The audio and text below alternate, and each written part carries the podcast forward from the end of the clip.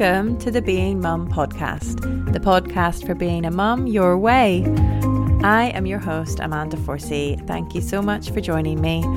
It is so important as mums to find a balance between giving to our families and giving to ourselves. And it's only by finding out what we truly value and care about that we can live our lives in line with who we are and what we really want. Let's put the you and the why back into mummy.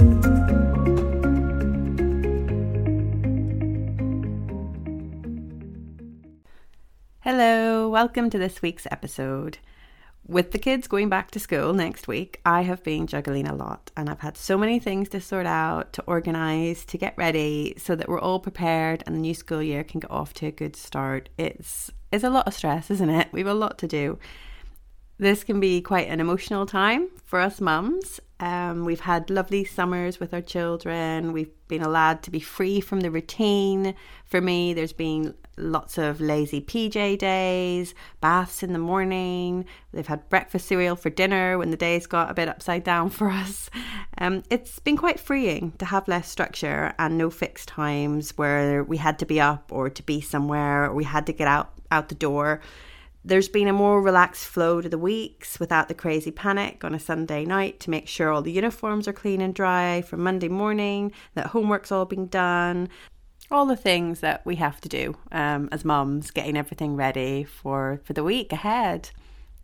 So it has been quite nice to not have that stress and that fixed structure in place. Having said that, there's also been a downside too bedtime and mealtime routines have become blurry without that structure. Not just the bedtime shifting a little bit later, but also the kids have been pushing their boundaries, asking for extra storybooks, extra bedtime songs, not wanting to go to bed because it's still light, these kind of things. It's all nice memories and lovely moments, all those cuddles and, and extra stories. Those are things I'm going to treasure. But there's also been tantrums and tears and lots of bribes and threats, like if you don't go to sleep now and you don't stay in bed, there's no TV tomorrow. I'm sure that I'm not the only one doing this crazy power dance with my little dictators, but part of me is thinking that I might be in for a rough week ahead when school is back next week and routines and schedules and all the stuff has to be followed again. There might not be so compliant. So, this week I'm going to talk about some of the things I think are going to help me and that I'm going to try to do and put in place. I'm full of good intentions, and maybe one or two of them will appeal to you, and you can try them and give them a go and see how they go for you as well. So, first up, I'm hoping to get better organized around food and meals. With four kids, all who have different favourites and some sensory issues as well. I've let meal planning go out the window and I've just made sure that they've been eating plenty of fruit and vegetables, really. I'm hoping to change that and get a better system in place that'll work around the school hours and making sure they have warm and filling breakfast to start them off right and give them energy for the day.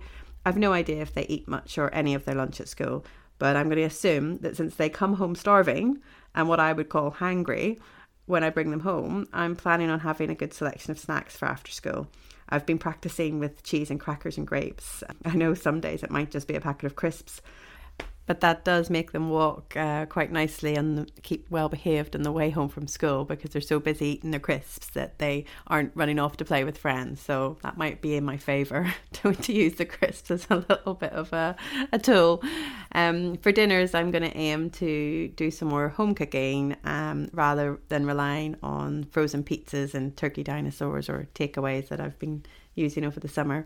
I'm going to attempt to plan the week's meal out in advance by planning out the week's meal in advance, then I can do an online food shop so that everything is getting delivered for me um, on the Sunday for the week ahead. And then maybe I can batch cook some of the stuff or prep some of the things on the Sunday.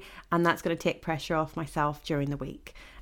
I really, really struggle around all of the decisions that come with food and food prep and what to cook for dinner and what to give them when they ask for a snack.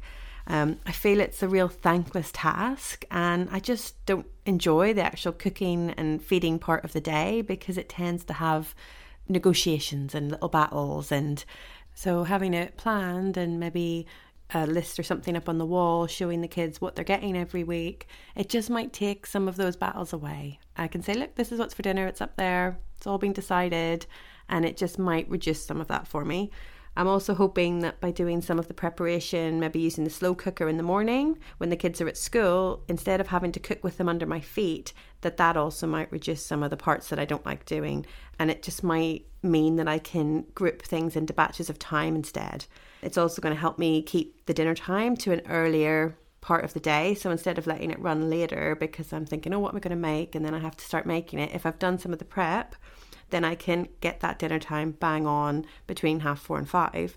And then that means there's a little bit of a gap between dinner time and bedtime because I feel like sometimes the days get away from me and dinner time battles are only ending and then I have to start the bedtime battles. This kind of brings me to the next point that I want to discuss and the next thing I want to try to streamline and really simplify, and that's the morning and the bedtime routines. I've tried to be smart and I've made sure that I've got enough school uniform and all the pants and socks and everything that they need to do me for the whole week. And they each have their own container box for it. It's just, I've got one of those big white cube storage shelf things with the space for the boxes. So they each get one for their uniform, and then they've you know, they've got space there for shoes and bags as well, and it can all be stored there too. The idea is that I'm going to reduce my loads of washing for school uniform for the week because I've got the extra and it should last. And also, the clothes will last longer as well because they're going to get less wear because I've got a few more. So instead of replacing them later, I just have them all there at the start of the year. Um, I also won't have to go searching all over the house to find something when I'm trying to get them all dressed and out the door also the idea is that they'll be coming down and having breakfast in their PJs, and so then I don't need to worry that they're going to spill their breakfast all down the front of their uniform. If the last thing they do is get dressed before walking out the door, there's a good chance I'm going to get them to stay clean until they get to class. This might seem like a military operation, but getting out of the house on time with four kids needs to have a very simple, predictable structure, or it's going to be complete chaos for me. I've got a similar white storage cube box thing next to the TV for their PJs for bedtime as well, so that's hopefully going to help me there. After dinner, they can play, they can go for a bath, and then it's PJs on and something calming on the telly with cuddles. And then once they're all calm, I can grab some books or I can ask the kids to pick a book each, and it can be stories before bed all together. As reading in their rooms has started to cause some problems, they each want more books, they all think the other one's getting more. Um, at least on the sofa, to everyone at once, it seems fair and it's also more enjoyable for me too. It's a nice thing to do.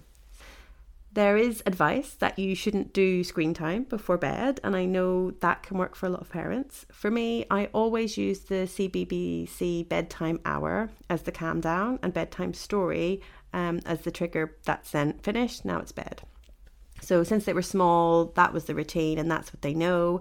And while Iggle Piggle and Makka Pakka don't do it for them anymore, if you know, you know, there are lots of other lovely things on the BBC iPlayer or Netflix that you can watch. My kids like um, Puffin Rock on Netflix, or I put on some of the Julia Donaldson animations from her books on the BBC iPlayer. Room on the Broom is a favourite one before bed. But ultimately, it's about keeping the routines as simple and predictable and calm as possible. That way, the kids know what to expect and they go along with them. I don't want the mornings and the evenings to be battlegrounds and full of shouting and nagging from me. It's not fun for me, and it isn't fun for the kids either. And so, if I can make these parts of the day nicer for all of us, I think it's going to go a long way towards creating a calmer and more loving start and end to the day. And then that's going to help with the week as well. I mean, I don't want to send them to bed or into school thinking that mummy's cross with me um, that mummy's been shouting. It's not nice. I want to end those moments because I'm not going to see them for a while with a nice moment, with a hug, with a kiss, and a see you soon, honey, that kind of thing. Because it's just, it's going to mean I feel better and they feel better. And then hopefully it'll be a better day and a better week. The other big thing that I want to do is get really, really clear and organized and on top of the calendar. At the moment, we've been pretty rubbish at filling it in over the summer quite often we only look in the morning, um, have a look and see what's happening that day. It hasn't been a problem over the summer because we didn't really have any plans. And so what I've done is I've bought a large weekly planner that I want to use to help keep track of everyone's schedule, to mark in all the important events and make sure everyone knows what's going on. So often, a lot of the things for myself are actually in my head, and it's a lot to try to remember. And then because life gets overwhelming, it's easy to get confused and get a day wrong or forget completely.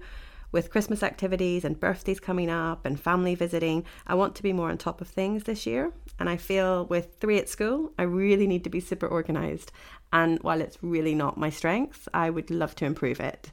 So I'm very visual. I'm a very visual person, and I think I might need to look into some digital options. So, um, if there's a way I can set reminders and help to coordinate my personal calendar where I put my self care and things with my husband's calendar and also with my what my extended family are doing. My sister helps out a lot and she also has her own life and commitments. So, I need to be able to factor that in and keep track of it.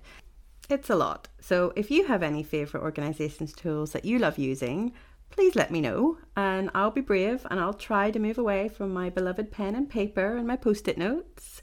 We all like using what we like using, don't we? So it's hard to make changes sometimes, even when we know that they're going to be good for us. So, those are the three things that I'm going to be trying to change this new school term.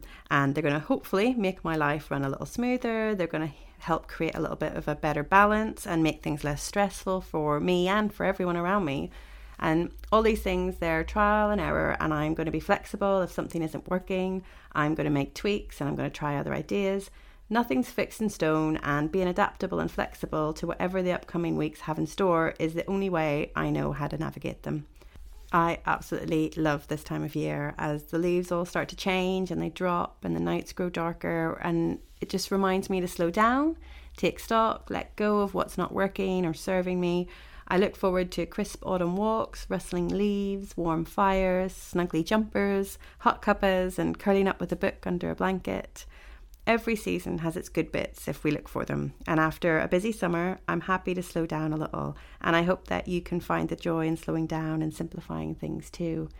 Maybe some of these ideas will resonate with you and you can give them a try. If you're trying something new this school term, please let me know. Maybe I can add it into my life to make my life less stressful too. We all need to work and support each other, don't we? We're all full of ideas and we're all trying to do our best. So I'd love to hear what you're trying this new school term to make your life a little bit easier as well.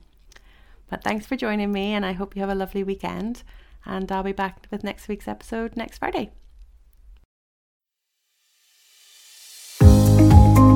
Thank you for joining me for this episode of the Being Mum podcast. Please stay tuned and subscribe for future episodes.